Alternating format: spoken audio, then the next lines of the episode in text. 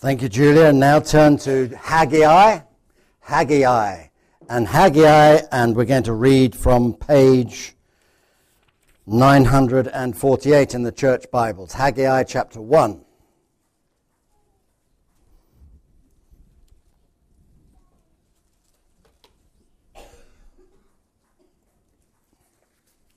Haggai chapter 1.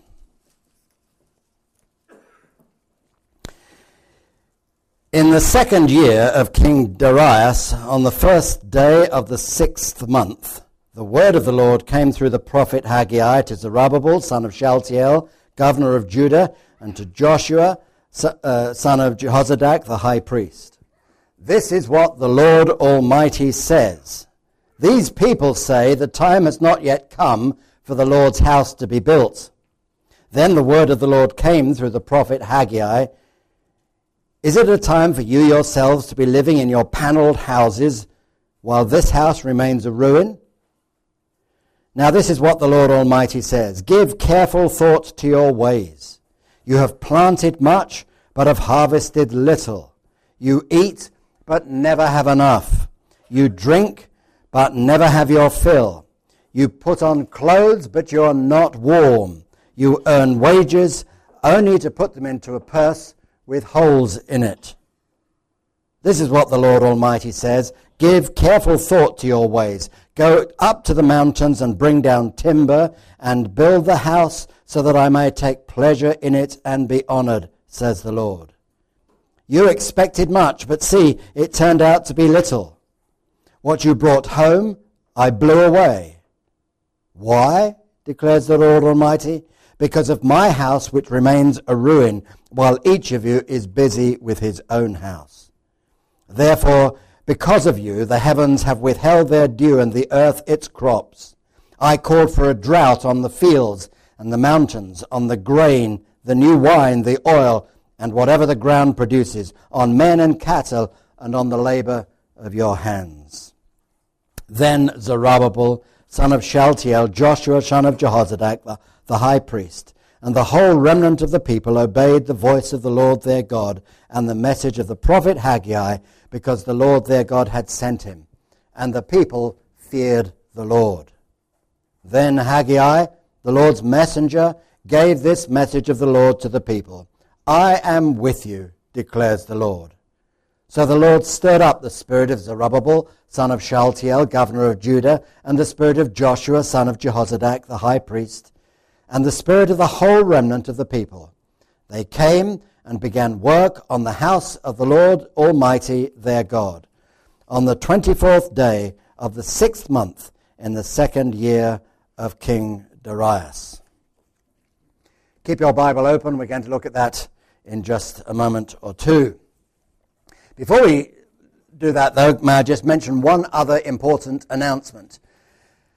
Uh, we have been thinking about the home groups and how we can best organize and plan the home groups and looking to the future. And it's become clear that there are a number who would prefer to have a home group during the day. It's got nothing to do with age or sex. It's just whether you're available during the day. And if you would prefer to be part of a home group that takes pla- is going to take place during the day, could you just let us know we actually don't want to say which day or what time because the time and the day will be sorted out uh, amongst those who are going to be part of that group, which is the most convenient. And on the table over there, you'll see some of these little slips like this. It says on it Abbey Church Home Groups. And if you would like to be notified or you're interested in, doesn't mean say you're committed to it yet, about a possibility of a home group and a daytime group rather than an evening group, just fill in your name on here, please, and pop it in the box that's there marked home groups, question mark. Okay? Not complicated. So just fill it in and let us know, and then we can talk it over if you prefer to be one of those home groups that meet during the day. And it might mean that there's a few adjustments that need to be made in some of the other groups, but um, we're not planning a wholesale reorganization of everything, but it might just mean a few minor adjustments here and there. But that's a helpful thing. Thanks very much. The setting is about 520 BC, before Christ, in Jerusalem. The scene is the principal characters, actually, of the drama that we've been reading about are 50,000 repatriated Jews who have come back from being in captivity in Babylon and they have been allowed to come back to Jerusalem to rebuild the city of Jerusalem and rebuild the, the temple in particular. Jerusalem had been destroyed and the temple had been destroyed in the battle that took the people off into Babylon as slaves. It's therefore, the book of Haggai is therefore what we might refer to as a post exile prophet. That means it comes after they were carried off into exile. Hosea and Joel, we were talking about the last two weeks, were before the exile. And this is now post exile, though um, though some of them we're not too sure of the date, particularly Joel. This one, it's very clear, and we can almost identify the actual day that they're talking about, the day in which this happened. The temple had been devastated in the fighting that had taken place when Nebuchadnezzar had attacked with his army and carried all of the people off as slaves into Babylon. The buildings had been pulled down, everything that was wooden had been burned, and uh, everything was just rubble. Nothing much was left. But after several decades, 70 years, seven decades for the first group, they were in different groups, the first deportees, the Jews were given the chance to go back into Jerusalem out of captivity to rebuild the city and to rebuild the temple. And uh, this decree that allowed them to go back was made by King Cyrus, who, not immediately but after a while, had taken Nebuchadnezzar's place. Nebuchadnezzar carried them off as slaves, but Cyrus, in uh, great battles and so on, eventually took over, and he was the one who allowed them to go back. He had conquered Babylon. And he gave this decree in favor of the Jews going back and in favor of other groups to be released as well. The decree was not signed because Cyrus was a sort of Old Testament believer or a God-fearer, but on his part it was smart politics. He just wanted to keep everybody happy, and he thought maybe I could even keep the gods happy. So he thought if I let them go and rebuild their temple, that would be great, and other people can go and rebuild their temples in other places. And uh, they, he, let, he let them go. And so 50,000 accepted the offer on the first wave of people that went back to Jerusalem to rebuild. That was phase one. When they entered Jerusalem eventually, they were shocked. The place was awful. It was just rubble and charred timbers. Nothing much remained of what had been the city of the people of God, the joy of the nations, it was called. Nothing much was left, and they were shocked. It was a very traumatic thing for them to return. There was a mixture in their hearts of a sort of surging hope that they're going back and they're going to rebuild the temple and everything would return to the worship of God with God at the center and they could go back to their the, the security of their own land and so on. That hope on one heart, in one part of their hearts, but on the other half was horror at what they found when they came back. I suppose a modern parallel, not quite the same, but a modern parallel would be when the Jews went back in 1948 into Jerusalem and so on. There was this huge surge of joy and rejoicing. And if you've seen films of it, you know there was singing and there was dancing in the streets and so on as they went back but there was, it was highly emotional. And that's the sort of scene that took place here 2,500 years ago from where we are now. As I said, they went with the blessing of Cyrus, who was setting up an expansionist plan. In fact, it was the biggest expansionist plan that any world dictator had ever undertaken. His aim was to conquer the whole world, and he was a remarkable um, dictator and leader, biggest empire in history. But as I say, he let these 50,000 as the first phase go back. And when they went back, he gave them back some of the gold and silver vessels that had been taken from the temple when Nebuchadnezzar had invaded and carried them off. 5,000 gold and silver vessels from the temple. They were now returned.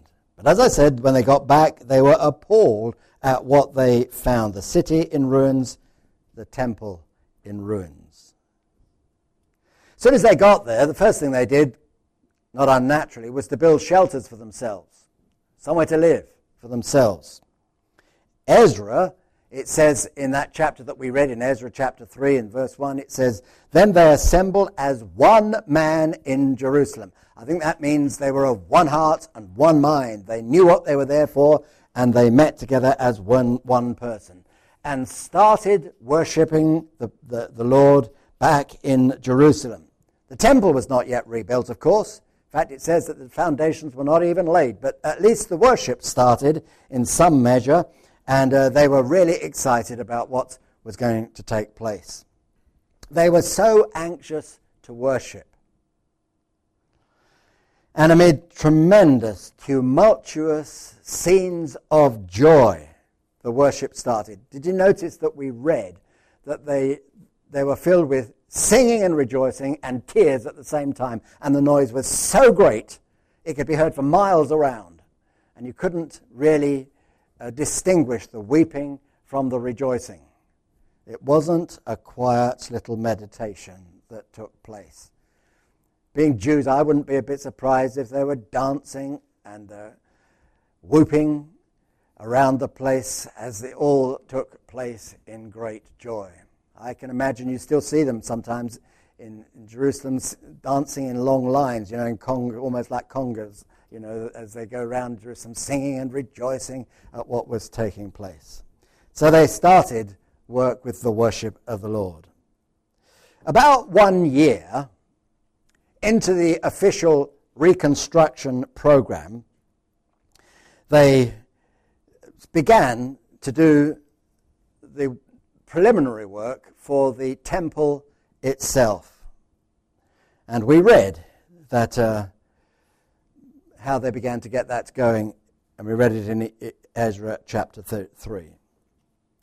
But amidst all this ecstasy, this rejoicing, this happiness, amid it all, they, amidst it all, they began to face difficulties. Problems arose during the 70 years that they'd been off as slaves in Babylon, other tribes and other peoples had moved in and taken over and around Jerusalem and the surrounding areas. They'd set up their towns and villages and so on. And when the people of God returned, not unnaturally, they began to say, Hey, wait a minute, this is our home. Who are you coming and kicking us out? Doesn't it ring a few bells? Think of the Palestinians and the Jews, uh, uh, the Jews going back to Israel. And not unnaturally, they said, This is our place. And opposition arose against these people of God coming back to rebuild the city. All sorts of different groups. Sanballat, who I won't go into right now. But soon, when that opposition arose, soon discouragement began to fill the hearts of the people of God. And they began to find the way hard and the way difficult. Until eventually they became so disheartened, so discouraged by what they found, that the work of rebuilding the city and rebuilding the temple in particular ground to a halt. And for 16 years, nothing happened on the temple. 16 years. Now, you don't really need me to say that there are enormous number of parallels with us here at Abbey this morning. Don't you think? There are so many for us. At this point in time, it was probably, if we get our calculations right, the 29th of August, 520 BC. That's why I say this prophecy you can date almost to the day, the 29th of August, 520 BC. Of course, their months were not quite the same as ours, so it's not quite just a matter of swapping names, but uh, working it out, that's probably what it was. And um, at that point, on that day, Haggai burst onto the scene with a message. And he bursts into this picture of discouragement and shouts, This is what the Lord Almighty says. Verse 2. This is what the Lord Almighty says. Listen. God is saying something to you. Then in verse 3 it says, The word of the Lord came through the prophet Haggai. And it says, if the word came through Haggai, word of the Lord came through Haggai in verse 1, chapter 2, in verse 10, it says, the 24th day of the ninth month in the second year of Darius, the word of the Lord came through the prophet Haggai. Verse 20 of that chapter, the word of the Lord came to the prophet Haggai. And repeatedly it said, This is God's word. The word of the Lord came to these people. Now the question is, what was that word? In the midst of all that we've talked about, what was the word that God brought to these people? Well, you can sum it up in one word repentance. Repentance. First of all, notice the need for repentance. They had things for which they needed to repent. And to be honest, all of us here have things for which we need to repent. We as believers should live in the context of repentance day by day. It's not something that comes to us and say, well, I need to repent and become a Christian and that's it.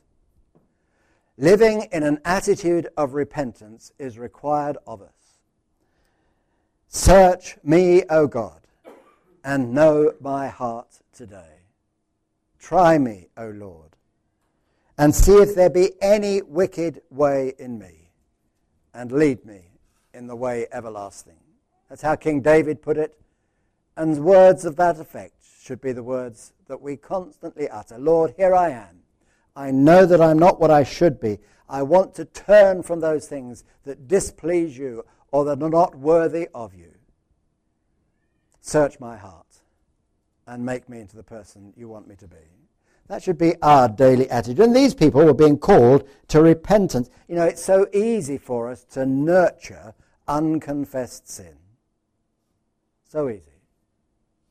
Because, well, the Puritans used to talk about our darling sins. And sometimes our sins are our darling sins, the things that we delight in, the things that we really like doing. Robert Murray McCheyne, the Scottish minister who was so greatly used of God, a remarkable man. You want to read his story sometime. Robert Murray McCheyne once prayed, Lord, make me as holy as it is possible for a redeemed sinner to be. This is a call to put things right. And these people were being called by God to do that. And repentance is something that we need to think about perhaps more than we do. Repentance is always personal. It's not just we or as a church, but you, that I need to repent. I need to look at my life and repent. It's personal. It's also something that we are committing ourselves to in the sense that it's, it's permanent. It's bringing about a change because of repentance that is not something, well, uh, I won't do it today, but tomorrow it might be a different matter. It's a permanent commitment. It's permanent. It's often very painful because, as I said, we sometimes, the things that from which we need to repent are our darling sins. And it's also a profitable thing to do. It restores our relationship with the Lord. So these people were being called to repentance. Now, why was it necessary for the people in Haggai's day to repent? Two things. Make it easy for you. They both begin with the letter L. The first thing is lethargy. Lethargy. Listen, look to verse 2. This is what the Lord Almighty says. These people say, The time has not yet come for the Lord's house to be rebuilt. It's a bad time economically to start building anything. You don't start building a new project after a recession or during a recession. That's the sort of attitude they had. It's going to cost us so much. Why don't we wait till we're sort of feeling a bit better off and the economic circumstances are a bit more conducive to building? Can't you hear them saying that? And perhaps you can hear them saying too, Look, this is the Lord's house we're talking about here. And um, the Lord surely only deserves the very best. And if we can't do the very best, well, don't let's even start. Don't let's do anything. If we haven't got plenty so that we can do the very best in every area, well, don't let's do it at all. Now, it's true that the Lord does deserve the best, but it's the best that we can do at that time. You can imagine the people saying that. And God says to them, Look, what you're saying is rubbish. That's not true. Verse 9, he says,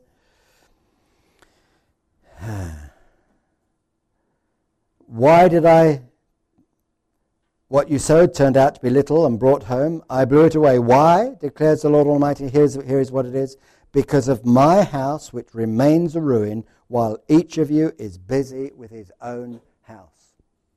The problem with them was not actually that they didn't have the money, that they didn't have the resources to do the work, but they were spending it on themselves. They each one were concerned at their own things. This is did you notice the contrast in verse 9? In one phrase it says, my house, and the next phrase it says, but your house. My house remains ruined, but your houses, you're constantly remodeling them and doing extensions and so on and so on and so on. Nothing wrong with any of those things, but their attitude was wrong, their balance was wrong. C.T. Studd, who was captain of England cricket, uh, uh, for cricket and so on, he was converted to Jesus Christ in 1878. And uh, he went as a China, missionary to China in 1885. And when he returned from that, um, he went round, he went, visited the doctors, and the doctors, because he was ill, the, the doctors said that he was, and this was their quote, he was a museum of diseases when he came back. He was so sick. And because of that, and because of who he was, none of the missionary societies in London would accept him as a missionary. He traipsed round the various mission societies asking if they would accept him as one of their missionaries to go back and serve the Lord, but none of them would accept him. But C.T. Studd said this If Jesus Christ be God and died for me, then no sacrifice is too great for me to make for him. He went actually to Africa, the heat of Africa, in 1910 and two years later, he founded the Worldwide Evangelization Crusade, which today has over a thousand missionaries worldwide. Because though wealthy, he said, this must come first. The work of God must come first. Uh, I have a friend who's um, on the board of General Electric, which is one of the world's biggest companies. And uh, he, he's an aircraft engine expert and he heads up that department and so on. And he's at the moment living and working in China. And I was talking with him on the phone two days ago. And uh, he said to me how wonderful it was working in China. And he said uh, one of the directors of one of the other Chinese airlines was talking with me. And he said, I've been witnessing to him, sharing something of the gospel to him. And he came to me, in fact, he phoned him up and then came around to see him. He said, I just want to know your God. His name's Jesus, isn't it? That's how he put it. I want to know, to worship your God. His name's Jesus, isn't it? Such a different picture from what we see here. But here is C.T. Studd putting Jesus first, like that man wanted to do. C.T. Studd said this Let us not rust out. Let us not glide through the world and then slip quietly out without having blown the trumpet loud and long for our blessed Redeemer. At the very least, let us see to it that the devil holds a thanksgiving service in hell when he gets the news of our departure from the scene of battle. That's typical C.T. Studd. Lethargy was these people's problem. Not the time to do it. No, we won't do that now. Time has not yet come for the Lord's house to be rebuilt. The other L, I said there were two, is luxury.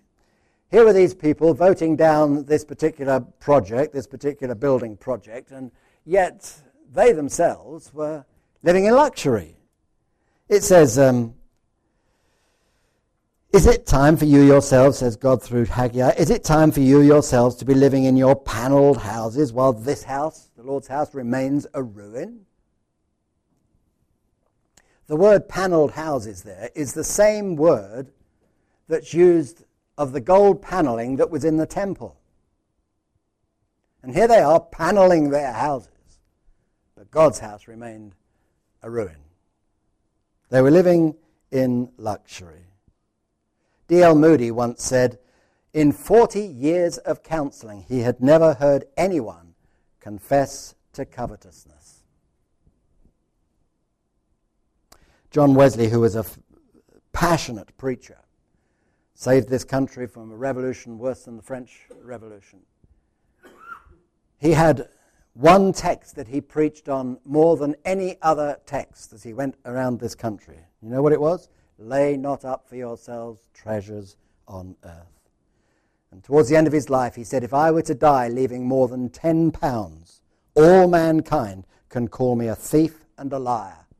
I would be denying to others what I did not need for myself. So they were living in luxury, looking after themselves and forgetting the work of God, the need for repentance. But then there is in this chapter, in these verses of Haggai, the nature of repentance. I mean, verse 1, it says, the Lord says, Give careful thought to your ways. In verse 7, it says, Give careful thought to your ways. In verse 15 of chapter 2, Give careful thought to your ways. Verse 18 of chapter 2, Give careful thought to your ways. So if they were to repent, they would need to give careful thought to what they were doing. It's not something they do just on the spur of the moment because somebody gives them an emotional or powerful talk like Haggai who comes along. He's calling them to think about it, think what they were doing. In the New Testament, the Greek word for repentance is the word metanoia. And it comes from two words, meta and noia. And the meta bit means after, and the noia bit means to think. So it means thinking around or thinking after a, an issue, to rethink something. And what, what God is calling these people to do is to rethink their position before the Lord. Think about it. Like John the Baptist in the New Testament, he said to the people, Go and show your repentance by the lives that you live and then come again. In other words, go sort things out and then come out. Think about what you're doing. And it does us well to think too about how we live. It must be thoughtful. And it also must be thorough verse 12 says in chapter 1 When the message was preached, they went up into the mountains and brought down wood and started work. They acted. They acted. They got on with the work they were told to do. Thoroughness was the key. Now, the thoroughness of this response was simply response to the Word of God. They wanted to do what God had told them to do, and they wanted to do it thoroughly and well. In verse 8 it says, God told them to go up into the mountains and bring down timber for the house, and then they did it. It's not enough for them to aim to do it. It's not enough for them to plan to do it. It's not enough for them to come up with a, a good scheme of doing it, or have it as a target to do, or have a vision statement that says that that's what they should do. What had to happen was they had to do it. Get on and do it. Repentance had to get to their feet and to their hands and to their sheds where their saws were so they could come and take them down and go up in the mountains to cut the wood down and so on. We can never push God off with half hearted measures. He wants unqualified obedience. And in verse 12 it says, They obeyed the Lord because they feared the Lord. They submitted to God in worship and they surrendered to him in service. Then notice the speed of their response. Verse 12 says, When this message of repentance and putting things right was brought to these people because they'd given up on the Lord's work and they just sat back and looked after themselves, the very first word of verse 12 says, Then. When it was preached, when the message was preached, then Zerubbabel got up and, and Joshua and so on got up and did it. Soon as the message was delivered, strictly speaking, the work didn't start for 23 days. Compare verse 1 with verse 14, you can see that out. You can work that out. 23 days later, strictly speaking. But that just emphasizes the speed. The work had ground to a halt for 16 years. Message came to get on with it, and 23 days later, they were doing the work. I mean, ask Mark. How long does it take to plan? How long does it take to get things sorted out? The people who are going to do this and the people who are going to do that. This team will operate there. These people will select the trees. These people will chop them down. These people will cut them in planks, and so on and so on and so on. All of that sort of stuff, which we don't have to do. And within 23 days, they were doing the work. It's a remarkable speed of getting on with it. Even 23 days emphasizes not the delay, but the speed, urgency. It's like when Jesus called the disciples in the New Testament. We referred to it a few weeks back. Jesus called them, Follow me, and immediately they left their nets and followed him. Immediately they left Zebedee in the boat and got on with following Jesus. There's a little saying that says, Delayed obedience is disobedience. The time to respond to God's word is always now. Now. If there is a sin to be dealt with, the time to deal with it is now. If there is a habit to break, the time to break it is now. If there is a confession to make, the time to make it is now. And so on and so on. Today, if you hear God's word, do not harden your hearts. That's the sort of attitude for these people. Speed of their response, the spirit of their response. And then notice Haggai, though he was the preacher, actually it was the voice of God that they heard. It says it in verses 12 and 13 when he preached the message, the voice of the Lord their God, and the message of the prophet Haggai, because the Lord their God had sent him, and the people feared the Lord. Then Haggai, the Lord's messenger, gave this message of the Lord to the people I am with you, declares the Lord. So the, the Lord stirred up the spirit of Zerubbabel, son of Shealtiel, governor of Judah, and the spirit of Joshua, son of Jehozadak the high priest, and the spirit of the whole remnant of the people of God. They came and began work. They saw in Haggai's message, or heard in Haggai's voice, they heard God's voice. I'm not saying anything, well, I am about preachers. But you know, what's the point of coming and listening to God's word, whoever is preaching it? If it is God's word, what's the point of listening to it and listening to it and listening to it if we don't do anything about it? And each one of us, preachers in particular, need to say, What is God saying? I must obey, not just hear, not just fill my head. I must obey the message. A.W. Tozer, speaking to preachers on one occasion, he said this when you enter the pulpit, do you go up to it? This is your moment.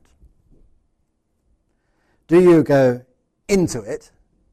This is the work I've been called to. So I must get on with it. Or do you go down to it? Because you're stepping down from the presence of God into the people to share God's word.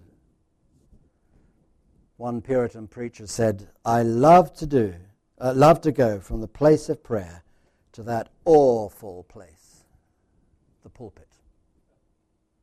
Coming from the presence of God to preach the word. What a privilege. And for every one of us hearing what God's word says, we should be saying, This is God's word. We should obey it. We hold in our hands, as we sit here, none other than God's word to us Sunday by Sunday.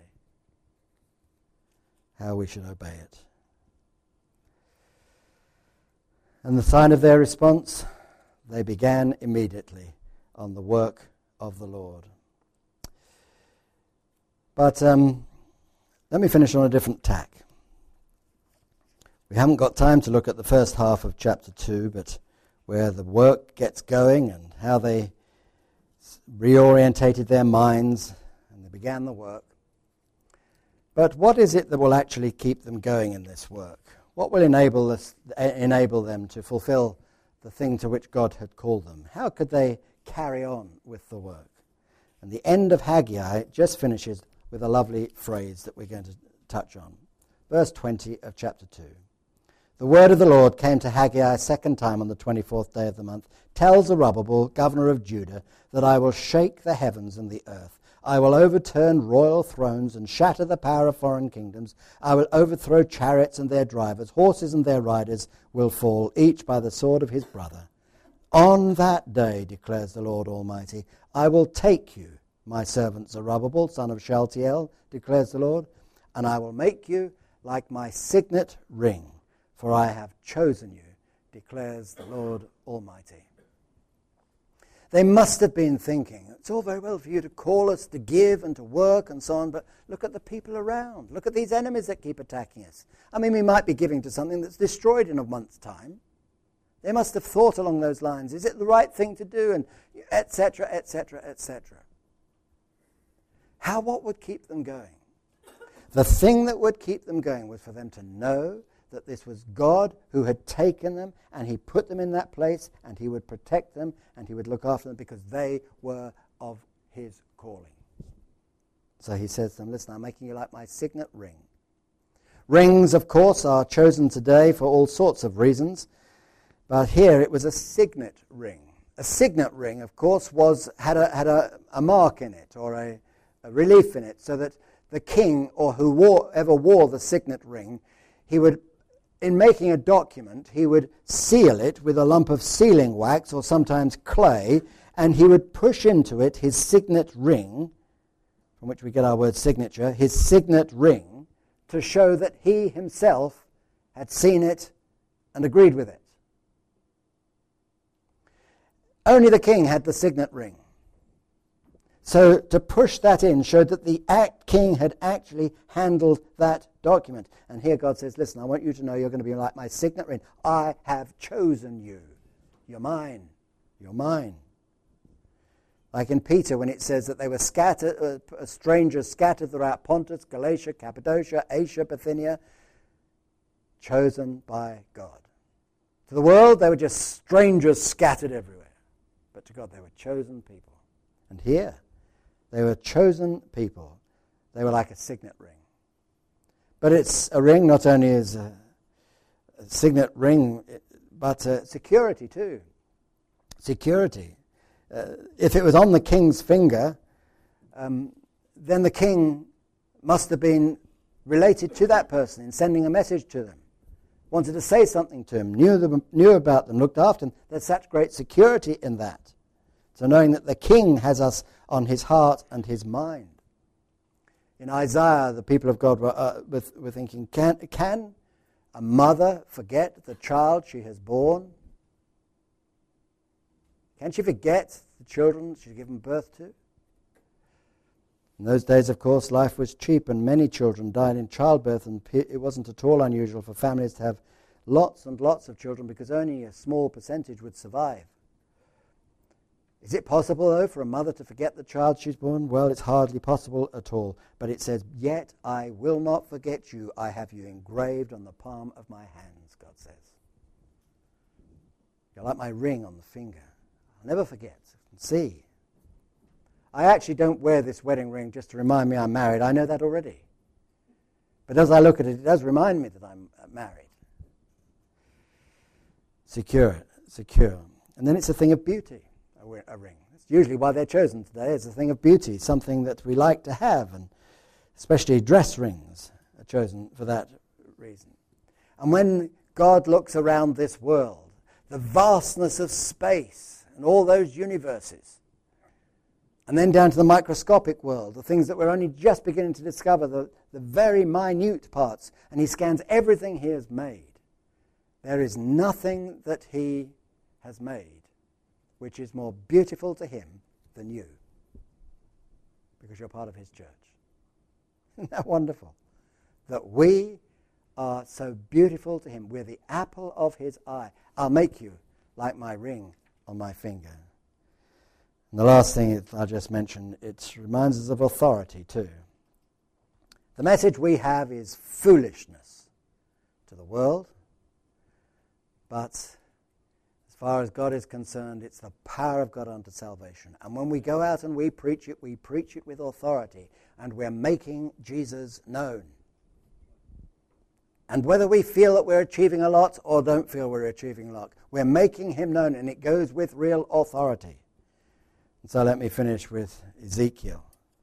I am sending you out, says God, to a rebellious nation. The people I'm sending you to are obstinate and stubborn. But when you say to them, This is what the Lord says, whether they listen or fail to listen, they will know that a prophet has been amongst them. Because we go with his authority. So God speaks to us today as he spoke to those people of long ago and says, Repent. Put me first. Put things right. Put the work of God first. I know it'll be difficult, but I'll be with you. You're like the ring on my finger. Let's close by singing a little song together, which just reminds us I give you all the honor. And we shall stand to sing as the musicians play this song for us.